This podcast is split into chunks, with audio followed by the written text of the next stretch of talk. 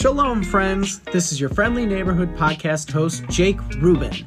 Welcome to MSU Hillel's The Weekly Kvetch. This podcast features news, interviews, and a whole lot of kvetching. So, I'm excited for you to join me and my trusty producers, Sophie and Nate, as we dive deep into all things Jewish. Hello and welcome back to the Weekly Kvetch. I remain your host, Jake Rubin, and alongside my producers, Sophie, Nate, and MSU Hillel, it is our pleasure to bring a very, very special guest this week. We have uh, the co host of the Unorthodox podcast and the writer at Tablet Magazine, Stephanie Butnick here, a fellow podcaster. Welcome. Very Thank exciting. You. Thank you for having me. This is a real thrill. Of course. Uh, before we get started, we have a quick word from our sponsors. So uh, let's hear what our sponsors have to say. The Weekly Kvetch is sponsored by MSU Hillel, the place to be for more than 3,500 Jewish students at MSU. The Weekly Kvetch is also sponsored by The Torah. Five books in one. What a deal! Thank you for our sponsors. It's always a pleasure to hear from you. All right, and now we're going to move on to a section of our podcast. Uh, let's give them something to kvetch about. Kvetch. Kvetch. Kvetch. So, uh, what are we kvetching about today, Sophie? So, it's the age old battle Mhm. of Midwest versus everyone else. Yeah. Is pop versus soda and other such words that are used in other circumstances Country, yeah. for another word. Like how in the UK they say chips for french fries, like that. Right. That's so, yes. And then, like, we're, oh, go. Was gonna like chips are crisp. Well, uh, Yeah. when I was in high school, I did Maccabi, which are like the Jewish Olympics. I did that all throughout high school. I didn't do the, any sports. I did Arts Fest, which is like the which is like the performing arts kind of section of that. And I made a lot of like friends from all over the country, and some were from Israel. And we still talk in this group chat. And every now and then, somebody will say soda, and then we'll just all come for them. you know, me and a couple other people from Michigan were like, "How dare you say soda? It's pop. What are you?" You know, and then they're like, "It's soda," and then somebody from Texas is like, "It's Coke. It's all Coke," and I'm like, "What are you talking about? It's Coke. I'll take an orange Coke, please. I'll take a." Yeah, that's that's what they say. That's like It's it's weird. it is weird. I will say though that like when I think about so if I'm communicating in a way that's like less social, so like more professional, and I have to communicate about pop, which I call it, um, I will say soda. So like I was posting on Instagram about like something like a healthy soda that I found. I'm not going to call it like a healthy pop. I will refer to it as a healthy soda. But then like if I if I want something, if I want it, it's pop. Um, and I was born in Ohio, and I did learn how to speak in Ohio, um, which, as far as I'm concerned, is like the deep South. Um, and then the actual deep South is I don't know, basically like fu- the future flood zone of the Gulf of Mexico, um, which is not funny, but like there are not very many people there. So anyway, I think that in Ohio actually they do say soda sometimes. Um, so it's just like a cool Midwest thing, not like a all Midwest thing. Yeah. That's right, Ohio. I said it. Anti-Ohio in this podcast. Well, we're pro we're pro love though, so that's that's where we struggle. Anti-Ohio but pro love. Uh, The one name I refuse to allow ever in my in my life in my environment is um, I've heard of it of people in different areas calling it fizz. I want to I want to Who calls fizz. it fizz?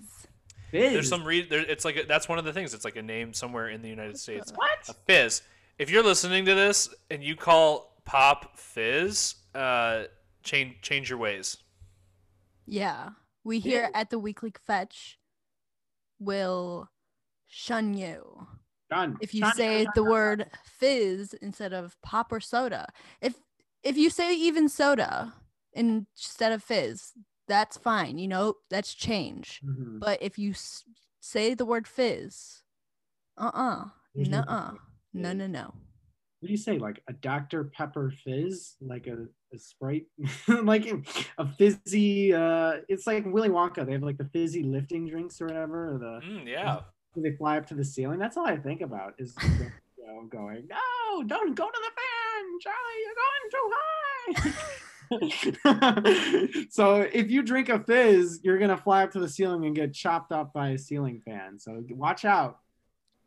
I did some brief re- some brief research real quick, um, just in terms of geographic location with this, because I think this is important. The facts are important. Um, so what what I found is that based on a study done by um, popversussoda.com, um, it was published in Bu- it was published in Business Insider, so it's real. Okay. Um, basically, by and large, um, as we think about the South, um, so New Mexico, Texas, Oklahoma, uh, Arkansas, or Arkansas, as you want to call it, Louisiana, Mississippi, Georgia, Alabama, Tennessee, and then like the top of Florida. So like truly, kind of the whole South.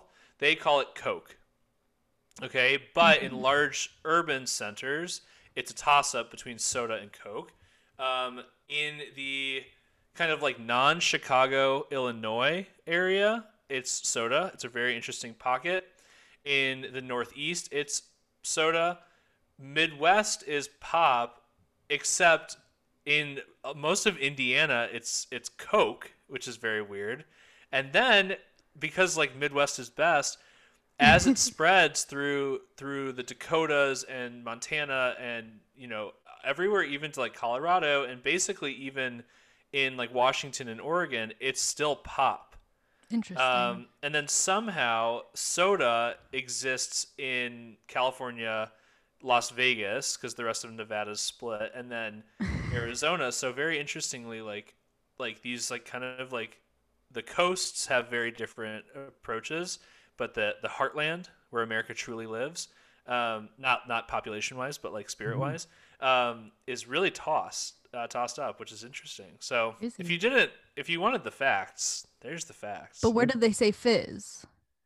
Fizz, there's um, there are some different options. Like there's like other. Um, so I can tell you where Oh. they say fizz if that's included. Um, the some parts of Texas that touch Mexico. Um, Okay. Some parts of northern Nevada. Um, some little pockets in Virginia. Um, and the DC. Maybe that's where it comes from, like the DC area. Mm. This is the longest. Uh, let's give them something to fetch about ever, but uh, it's important. Very important. Yes. Oh, okay. Wait. So uh, linguists have noted other terms people from certain region, regions use for soft drinks include tonic, Coca-Cola, or fizz. Interesting. Why would you use tonic in a non-alcoholic sense? Because Like, tonic water is it's- non-alcoholic. Mm-hmm. Yeah, but like, who is just gonna go drink tonic water? Is that the one that's sweet? Is tonic sweet? I don't know. There's like there's like five different kinds of like waters that you put in mixed drinks. Tonic club? know. Club are soda's not only- sweet. I don't No, it's not. We just yeah. Whatever this is such a tangent but um it is i don't know this is very important for us It to get is to the important. bottom of What do you say? Let us know. Tell us. And if you say fizz, unsubscribe. I'm just kidding. keep that to yourself okay, so uh, welcome, Stephanie. Thank you for coming. It is our absolute pleasure to have you here. Uh, so, for those who are listening and may not know who you are, uh, tell us a little bit about yourself and the things that you do, and yeah, just give us the synopsis. Of course. Um, so, as you said, my name is Stephanie Butnick. I work at Tablet Magazine, where I'm the deputy editor, and I also, for the last five years, have co-hosted the podcast Unorthodox, which um, we like to brag is the universe's leading Jewish podcast. We we say that because we're the number one Jewish themed podcast on iTunes now, Apple Podcasts, but you know. No one's no one's really pushed back. I like to say the number one Jewish podcast according to iTunes and God. Um, that really has some nice heft. Um, so big shoes for for you guys to fill on this show. Um, but I, we love some competition, which which is great. So so yeah, each week Unorthodox airs on Thursday midnight Thursday, and each week we do the news of the Jews, which is a few stories from the news, the funny, the sad, the scary, the crazy. Um, a lot about Jewish food, like what's going on with bagels lately, who's cutting them, what direction, things like that. Yeah. Um, and then each week we have a Jewish guest and a Gentile of the week. And the Gentile of the week gets to ask us a question that they've always wanted to know about Jews or Judaism that they never felt like they could ask anyone. So we bring them a safe space where they can have that conversation with us. It's one of my favorite segments, actually. And then we do mazel tov, so everyone gets to give a mazel tov. Um, so yeah, that's pretty much the the basic structure of the show. It's pretty wild and wacky. That it sounds like a lot of fun. I love the Gentile of the week. That's that's a really really fun idea. Honestly, we've gotten some really profound conversations there because really? a lot of the questions are sort of like, well, I was raised X, and if I stopped going to church or stopped believing in God or Jesus, like there was just no place for me. He's like, but all my Jewish friends brag about how they just don't believe in God and they question everything, but they're deeply proudly Jewish. And so a lot of Gentiles really uh, kind of like they're a little jealous, I think, of this idea that like, wait, you can feel deeply and profoundly Jewish, go to synagogue, never um, say you're an atheist, but like always feel deeply and proudly Jewish. And then we're like, yeah, of course, that's the point. It's all about questioning. It's the beauty of it. Uh, yeah, that's pretty cool. uh, so in on these in these podcasts, you probably have lots of interesting guests and interesting stories. So, what do you think are some big Jewish stories that you think are going to happen in 2021? Like some things that may pop up on your podcast, or some, like if you could predict the future, what do you think are some big things that may be on our horizon? Well, I feel like if we've learned anything from the past year is that trying to predict the future is just an exercise in futility. Um, if this time mm-hmm. last year you asked me what was going to happen in 2020, I certainly would I not have told you that we would not That's be right. leaving our homes if we were lucky for the next, next year. Um, you know, I'm really excited about Jon Ossoff. I think that's a big story for Jews. I think Douglas Emhoff, uh, Kamala Harris's husband, so this I guess he's the second man. Is that what he's called? The the what's the first? What's the what's the vice president's spouse called?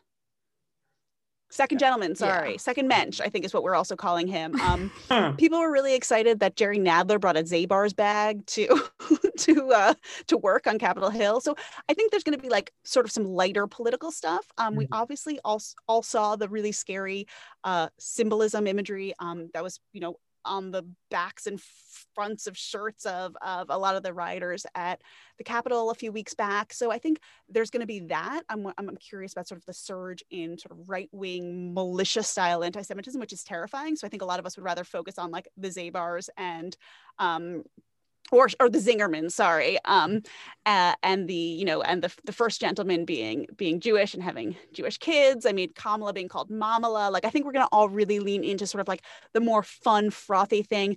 Joe Biden's kids all married Jews. I love that. Like this is there's a lot of there's a lot for like your Uncle Myron to brag about in emails. Either your uncle Myron or like Stormfront to send you like every member of Joe Biden's cabinet is Jewish, and you're like, did this come from my like very Jewish uncle or a neo-Nazi? well, speaking of neo Nazis and the yeah. symbolism, I think that it, this is the time period that we're living in right now, where there is anti-Semitism everywhere, and you're host, you're one of the hosts of a big Jewish podcast. So how does it feel to produce Jewish content with all this anti-Semitism going on in the world? You know, something I've seen, um, I've worked at Tablet for the past 10 years, which um, in media time, media time is like a, a like a prehistoric era, right? That's like so long. But um, I've really seen the trends. And I think what you saw, you know, when Trump was elected four years ago, I know we're not talking about him anymore, but people really were scared. And a lot of Jewish people all of a sudden, you know, tablet was always sort of, you read the Times, you read the this, you read your local paper, and then you read tablet for some like interesting Jewish culture coverage. But what we found was actually people were starting to come to tablet right away saying, wait, what do I, what do I make of this news? What do I make of this story? How do, how do, how do I understand this as a Jewish person as opposed to just sort of a news consumer. So we really understood that things shifted for us as a magazine then because we became sort of more of a primary read for a lot of Jews who were scared about what was going on. Um, or who had no idea what the Iran deal was or what it mattered that whether it you know was revoked. You know, there were people who just suddenly said, "I think I actually need to know more." And something I've learned with the podcast is that people actually want to to feel jewish right now. I think you guys understand that. I'm sure you see that on campus. You know the more sort of stressful and scary things get you know ever since pittsburgh right? That really shattered the the really happy myth we were living in that america was just a deeply uh, comfortable place for jews. I think a lot of people your age even people my age i haven't been in college for like uh, let's say 11 years um, maybe 12 i don't know. Um, I never knew a world of anti-Semitism, but now we sort of live in one, and it's really, really scary. So I think that the thing that I've actually seen is more people want to listen to a Jewish podcast. More people want to, you know, as as you you guys say, do Jewish. I mean, some, more people want to have a Shabbat dinner during pandemic because like they they just are so freaked out by what's happening in the world. So I've actually been really moved um, by what I've seen on the ground and anecdotally about Jews, young and old, really just want more Jewishness. And obviously, that you can't go to synagogue right now, you can't do the things you would normally do. Um, so what you do is you do a Zoom Shabbat. I know families who have done Zoom Shabbats this whole time during the pandemic never did Shabbat before, right? They do it with their entire families across the country, across the world, and that's amazing. Um, that just seems like something that I, I'm sure will last after this. I don't know what your question was. I don't remember, but I think what I've seen is that people want people want to be proud of being Jewish. They want things to be proud of, and whether that's Douglas Emhoff's kids, you know, like whatever it is, I think people were really were really grasping for things. That was a very good answer. Considering I don't remember the question. No, yeah, no, thank no, you. okay. Uh, no, it was, it, I think it went above and beyond. And I think that just understanding that the time period that we're in, people still do want to be connected to Judaism. And I think like we're doing it in our own way. And just like the big Yom Kippur, uh, like that video that all those celebrities were in and they were like singing and uh, not Yom Kippur, Passover. This was like right at the height. The Saturday of, Night Seder, right? Yeah, Saturday Night Seder. It was so it's amazing. Whatever we can do to kind of re still feel connected. And I think that there's some really interesting ways. So I have a that. question for you. For me, What's, like, what do you notice? I mean, I'm not on college campuses, oh, but I yeah. think that I think that it is really a bellwether. I mean, have you noticed that since being remote? I mean, you guys are doing a podcast. That's amazing, right? That's something mm-hmm. you can do regardless of whether you're on campus, in class, off. You know, that's a way to stay connected. Have you noticed that same shift into sort of like more creative ways to to connect? That's a really good question. You didn't think um, you thought you were asking all the questions today. Yeah, I did. well, you turned it right on me. Uh, I think that I've definitely noticed uh, just within uh, just classes and things. I've noticed that there are we're still ex- there's so many different creative outlets. Like for one, I'm on an improv team. Uh, we never thought that we'd be doing Zoom improv, but uh, we've been doing Zoom improv. And so it's just like whatever we can still feel connected, whatever kind of brings a sense of normalcy to our lives, I think is just the biggest thing. is just not feeling disconnected is the hardest thing. We've never been more connected than ever, but at the same time, we've never been more disconnected at the same exact time because it's just like we can reach everybody, but it's just not actually being able to reach them. It's just like it's it's the it's the it's humanity and you know classes like classes they're not they're not Zoom Zoom classes are not sustainable and it's not conducive to actually learning. I found and teachers professors are trying some of them are really really trying and some of them they're not trying as hard and it's just it's it's just we want we want this to work so badly we, we want to pretend everything is the same but it just isn't and then like with Hillel, there's so many different opportunities within Hillel itself. Uh, there, are, there are different fellowships. I did a Jewish learning fellowship with one of the rabbis here, and we studied the Torah portion over Zoom. And it's still, I still felt connected and I still made friends and we still maintain the sense of Jewishness, even though we are online. And this podcast, I mean, this podcast is working great uh, with the fact that it's Zoom and we're able to have guests such as yourself Amazing. here who don't have to be in Michigan, who don't have to like come all the way down. And it, it's good. I, it's just, it's what you make of it, I think. And I think some people are really jumping in head first and some people aren't. And so that's a long answer to your question. But, no, I mean it's so uh, it's so interesting because you know when I think of college, college is collaboration. It's just like exactly. sitting around. It's what happens between classes, right? Like or mm-hmm. you know in the hallways, um, in the dorm rooms, in the common areas. And so I don't know. I mean, I, I think a lot about Passover and the panic that everyone felt. Like, what am I gonna do? I always eat my bubby's chopped liver. How am I gonna deal? Like, how is it gonna be Passover without that? Or I always go home, or I always go to Hillel. I mean, what I was so moved by was the idea that like so many millions of more seders were happening because everyone that was really when you could not go anywhere. Um, and so mm-hmm. I had a seder my apartment for the first time. I always you know go. I'm lucky enough to live near my my parents and my in-laws and my sister, you know, all these people. I've never had to do things on my own. And I did like a little Seder with my husband and my cat, and it was amazing. And I felt like, oh, I actually can can take ownership of this. And so I think that college students are sort of uniquely poised to really be creative, right? Because you're already away from home.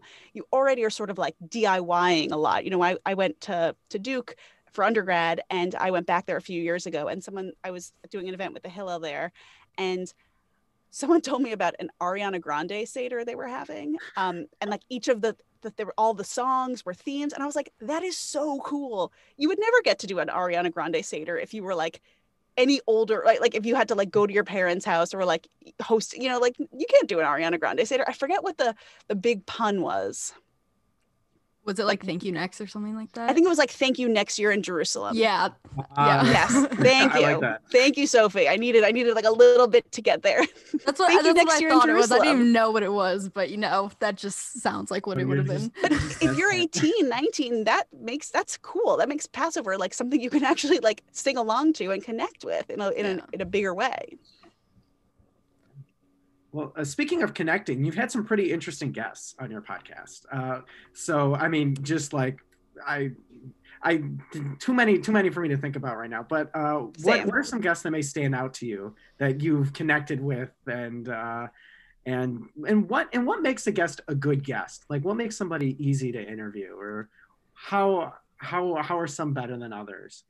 you know it's really really interesting um i think what makes a good guest is someone who like has a sense of humor both in general and about themselves. You know on our Mhm. episode that airs tomorrow we it's it's a sort of a live show. We recorded virtually with a synagogue in pennsylvania and our special guests were jamie stelter and brian stelter. So jamie stelter is a traffic reporter on new york one which is the local station in new york city.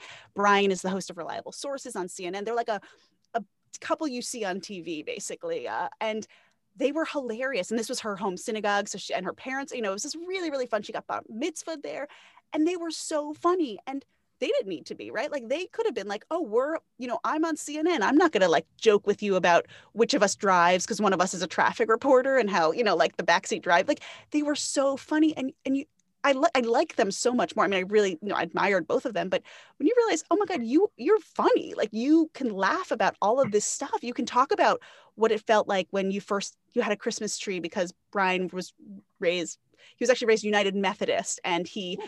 and like the first she talked about her first Christmas now she's like oh I love having a Christmas tree and the kids are being raised Jewish and you sort of want someone who is open about all of that stuff it's hard to know in advance right we do pre-interviews and you know the thing we have trouble with is we really liked you know there's so much amazing work going on in the Jewish community and these Jewish organizations and there's one that does this and there's one that does that and all of them are amazing. Not all of them are like have founders or or directors that are like kind of fun to talk about because they're used to talking to like board don't donors or boards or participants and you're like no no no just like i don't want the party line. I want to know like why you got into this. And they're like well that's because the environment is important like something like that. And i'm like no i know the environment. So this is just a made up example but like i know the environment's important. Like tell me something that actually is interesting. So don't i mean that's that's sort of we've had a little bit of trouble with that. Um so that's i mean it has to be someone who doesn't just like toe the party line whatever it is. You know some writers are great writers and write great books are not that interesting to talk about their books because that's not what they do right? You know that's what they have to do now because it's a, you have to pub promote and be on a book tour. But they're not famous because they are good at talking about their books. They're famous because they're writing about they're good at writing books. So that's been that's been interesting. Um you know the gentile of the week i was really uncomfortable about that at first. I was like what is who's going to want to do that? But what we actually got were people who were sort of like invested in jewishness in some way either they you know work in media in new york and every and you know they're the only like all their jewish colleagues cover them on christmas or something like that or you know they sort of are engaged with jewishness or they're spouses of jews which are really interesting you know one of our first guests was kathryn hahn who plays rabbi raquel on transparent and she always plays jewish characters she's in all of Jill Soloway's stuff. Like she's plays Jewish characters and she's not Jewish. I think she's married to a Jewish guy probably, but like I think it was a while ago. And her question for us was like, who was the first female rabbi in Judaism? And we were like, oh, Regina Jonas. Like, you know, you could say like Regina Jonas is the first, you know, that I, I, I hope I'm not getting that wrong. I think that was, that was, I think that she was, but um, that's her name. But that was great. You're like, oh, you're not Jewish. Everyone thinks you are you play one on TV. What is it like? And she, it was really fun, and she was smart and funny, and again, like open to all the the weirdness of of that of that you know situation. That's really really cool, especially just because you know just reading a guest's name on like paper, they might seem one dimensional like a news host, but Yeah, these are like real people and they're funny and they have like actual experiences, and I think that that's really just really interesting. who's your who's your best guest besides me? Um, I don't want to offend anyone, but I, I have a tie between two. Um, my favorite guests have been Tess Coman and Libby Walker. Those are my those have been my favorites. What about you, Jake? Come My clean. favorite guest was probably uh, I really liked Rabbi Jeff, who we just had. Rabbi Jeff was week. good. Yeah. He was he was really really interesting, and the work that he's been doing has been really really cool. And he's a really fun guy. You know, when when you hear Rabbi, you don't you don't think like a really like personable Exactly. type of person. And Yeah. I was really surprised that we had an actual, we had a real conversation. And he was really fun and interesting. And if you're listening to this right now and you haven't listened to our podcast with Rabbi Jeff that we did last week, Go listen, to that it. one. I mean, rabbis are really interesting, right? Because their job is to stand at the thing and sort of like come on high from on high with their message. And Of course. actually, you know, the really great rabbis are the ones who you sit down with you and have these amazing conversations. And that's what you capture on the podcast, right? That's the same idea when those one on one encounters you have, not the high holidays sermon, right? That's sort of something different. Exactly. But yeah, cool rabbis are great. cool. We need more of them. Very fresh and Love a cool rabbi. Uh, not a so regular rabbi, they're a cool rabbi. Cool Yeah. rabbi. all, all rabbis are cool rabbis except for the uncool ones. Yeah. Exactly. Uh, uh, so it's it's the new year. Is there any anything you're looking forward to on the unorthodox podcast coming up? Uh, are you just do you have do you like are you looking forward to anything? Any special guests that you're looking forward to having? Any insider information we can get or Yeah, uh, let me see. We have some big guests booked, which is really, really exciting. Again, Yeah. like you guys know, I mean, doing this on Zoom is actually nice. It's you Mhm. can get anyone anywhere. It doesn't matter what part of the world. I mean, a lot of people like we've gotten guests who I think are just like not busy anymore. We were all watching High Fidelity, so we wanted to get Nick Hornby, who is like a, he was our Gentile of the Week from London. He was like, okay, I'll talk to them. I was like, That's Nick awesome. Hornby, like you're famous. You are like a legitimate famous person.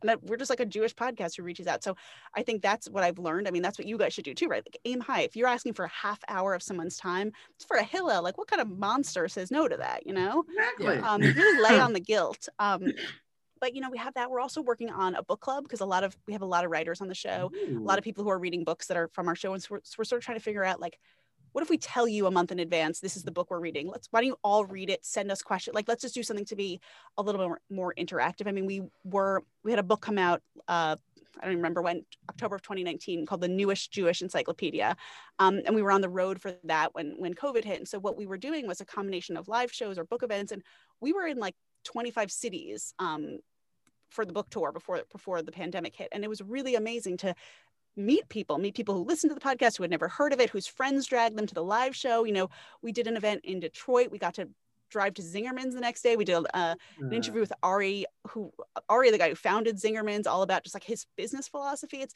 you don't get to do that um, over Zoom, which I really, really miss. So we're trying to figure out more ways to basically interact with listeners. We have a really active Facebook group. It's called Unorthodox Podcast. You have to apply to get in. You just have to like show that you're not a bot and that you don't that you know that our show is not unorthodox the netflix show because a lot of people were confused when that happened um, but yeah we're really just trying to find ways to connect with people just like you guys are right like exactly. trying to find ways to connect with people now that we can't get together. You know, we did this thing last January that we thought was going to be like a thing, which was Shabbat dinners, and we got a spot in New York City, and we had invite we like did a raffle. We were like 25 people. You guys can come to dinner. We'll just like chit chat, right? We'll do a Shabbat dinner. And we thought, oh, this is great. We're going to do this in all these cities. Every time we have an event, we're going to come early and do a Shabbat. Obviously, that did not happen. So we're trying to sort of replicate that online. Well, uh, we have one one one final question before we move in move on to our next fun segment. Uh, do you have any advice for any Jewish college students or any podcast enthusiasts or any wise words of wisdom you can uh, give to any listener who who may need to hear some? I mean, yes, I do. It just do it, right? It is. You guys made a podcast. You're sitting in what appears to be your dorm rooms, right? Heck You have the. You sh- all you need is a mic. You don't even really need a mic. You could do it on your iPhone. You need like a tiny bit of editing software, right? A friend who edits. I mean, we did um something over the summer, which was a high school. uh it was through i think it was through some camp actually. I honestly can't remember anything about the summer but it was a bunch of kids who who were interested in podcasts and we were like okay we'll do six sessions and we taught them how to sort of use some equipment we taught them what to do. A lot few of them already had their own podcast. We taught them how to do a good interview what to like you know just interviewing your grandparents. That's actually really interesting right? You don't know your grandparents story. Ask them what, what their lives were like before they had grandkids right? They, they definitely had lives before um before you knew them and so really trying to encourage people and then at the end they all just like submitted their podcast that they made and that was to me proof that it is it is really easy when i was in college i remember I really wanted to be into to be in journalism, but I, I missed the boat on getting involved in the newspaper. It's like you had to get involved like first week of freshman year, it felt like. And I wanted to get an internship at like a local paper, but that was really like it was really hard. It wasn't like you could just like start a blog and suddenly send it to an editor of a magazine and say, "Hey, I may not have published clips, but here I've been writing, I've been covering movies and music in my college town and here I just did it on my website, right? I think it's actually so much easier to just get things out there, start a podcast, start a blog. I mean, this sounds really simple, but all people want to see is like how you write, right? Like all people want to see is like, are you, is this a good podcast? I mean, and that's what gets you out there. And so I think, you know, instead of saying like, I need three clips from published, but you know, just do it yourself. And, and, and that will actually really impress people, right? That'll impress editors and people who are hiring. Um, just that you're like, oh, I, you know, this semester I took five classes and also did this thing on the side that was totally mine.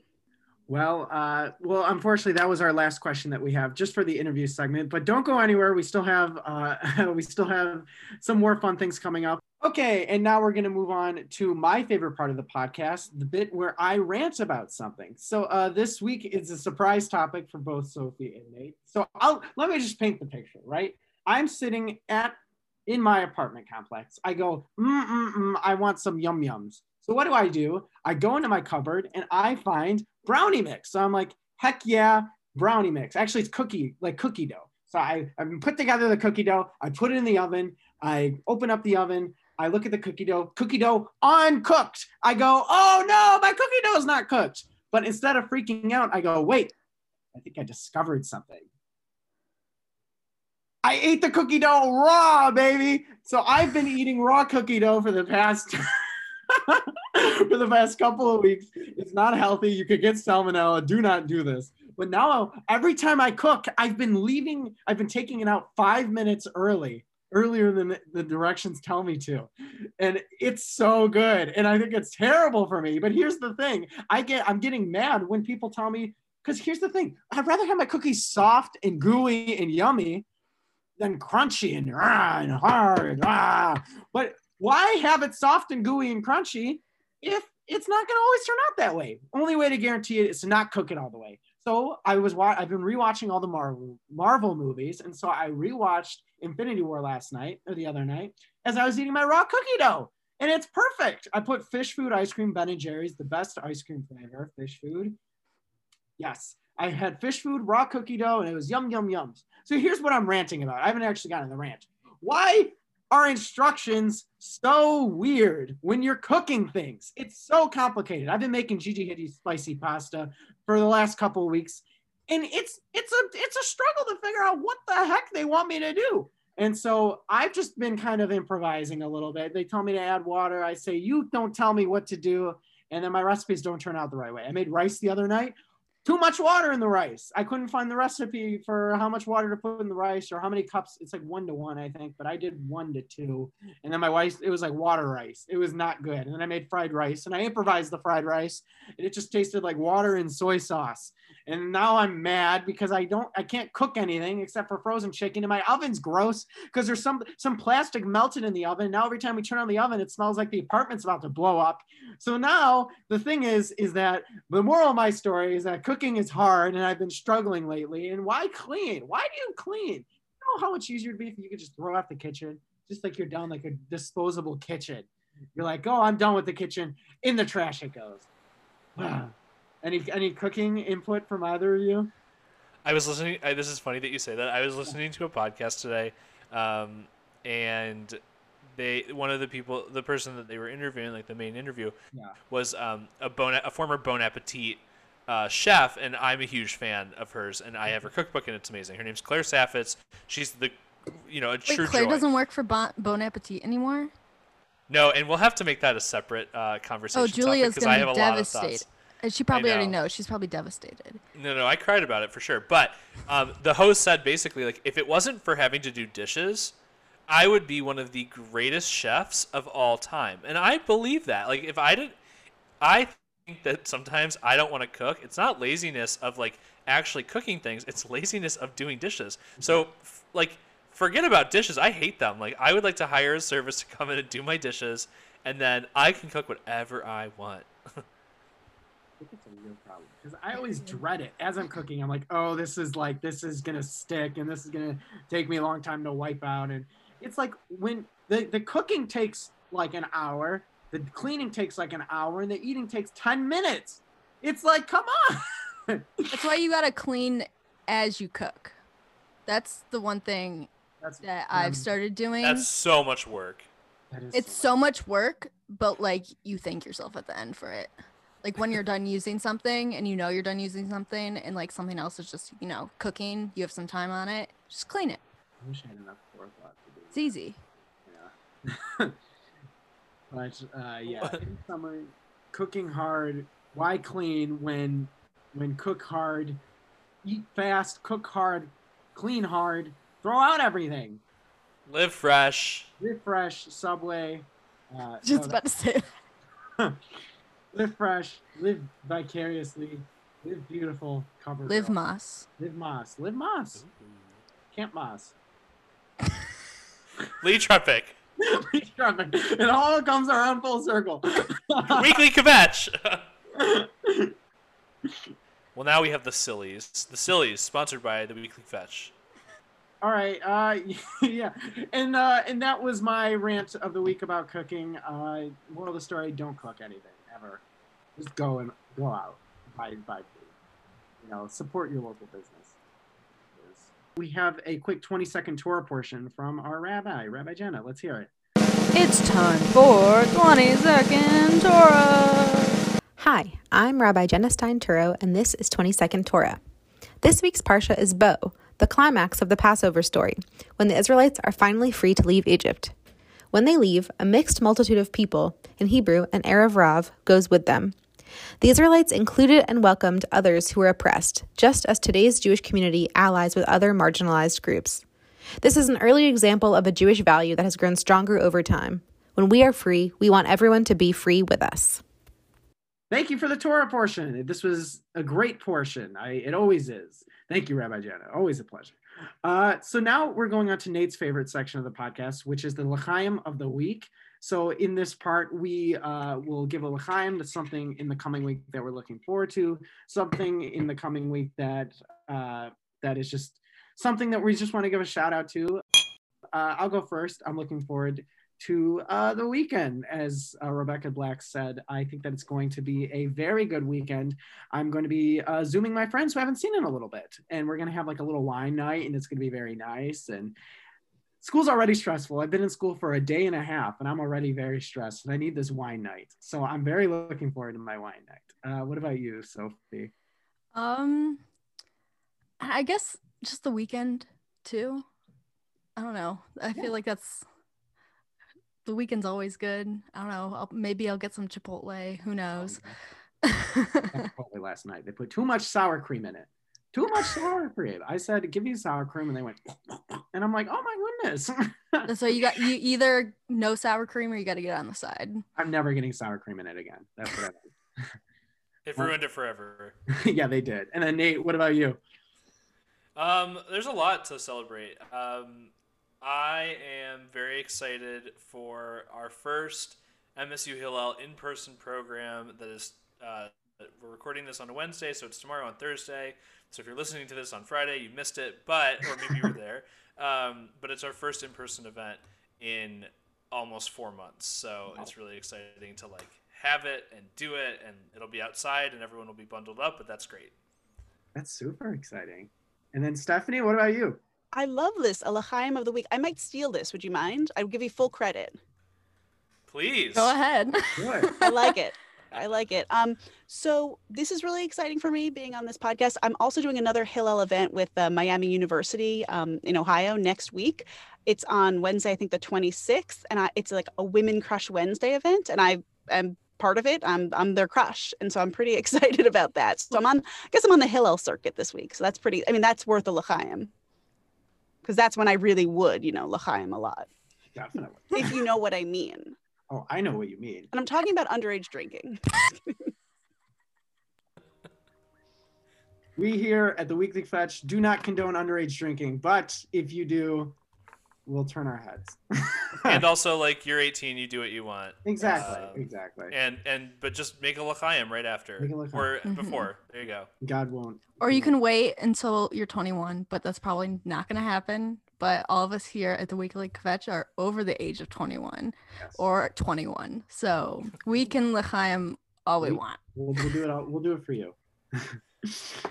well, uh, Stephanie, thank you for stopping by and spending like a half an hour with us. It was an absolute pleasure. Uh, before you go, do you want to give uh, your uh, social medias and plug the podcast? Plug anything you might want to plug in case people don't know about you and they don't and they don't know how to find the podcast or they don't they want to learn more. I would love to plug. Uh, the podcast Yes. is unorthodox. You can find it wherever you are listening to this amazing podcast or um, on tablet at tabletmag.com slash unorthodox.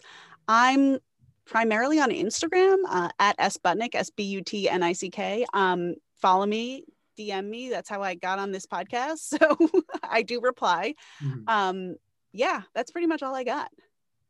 Are there any? I think there are other social media, but I'm forgetting what they are. I'm too old to be on them. you got the big ones, the ones that matter.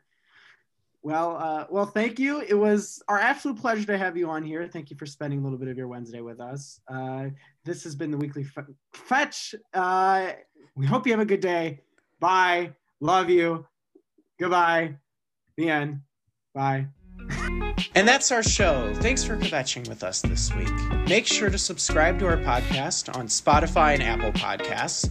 Leave us a review and call a friend to tell them you love them. The Weekly Kvetch is hosted by me, Jake Rubin, and our executive producers are Sophie Dwoskin and Nate Strauss. This podcast is a production of MSU Hillel. Yalla bye, my friends. Theme music produced by Peter Cooley.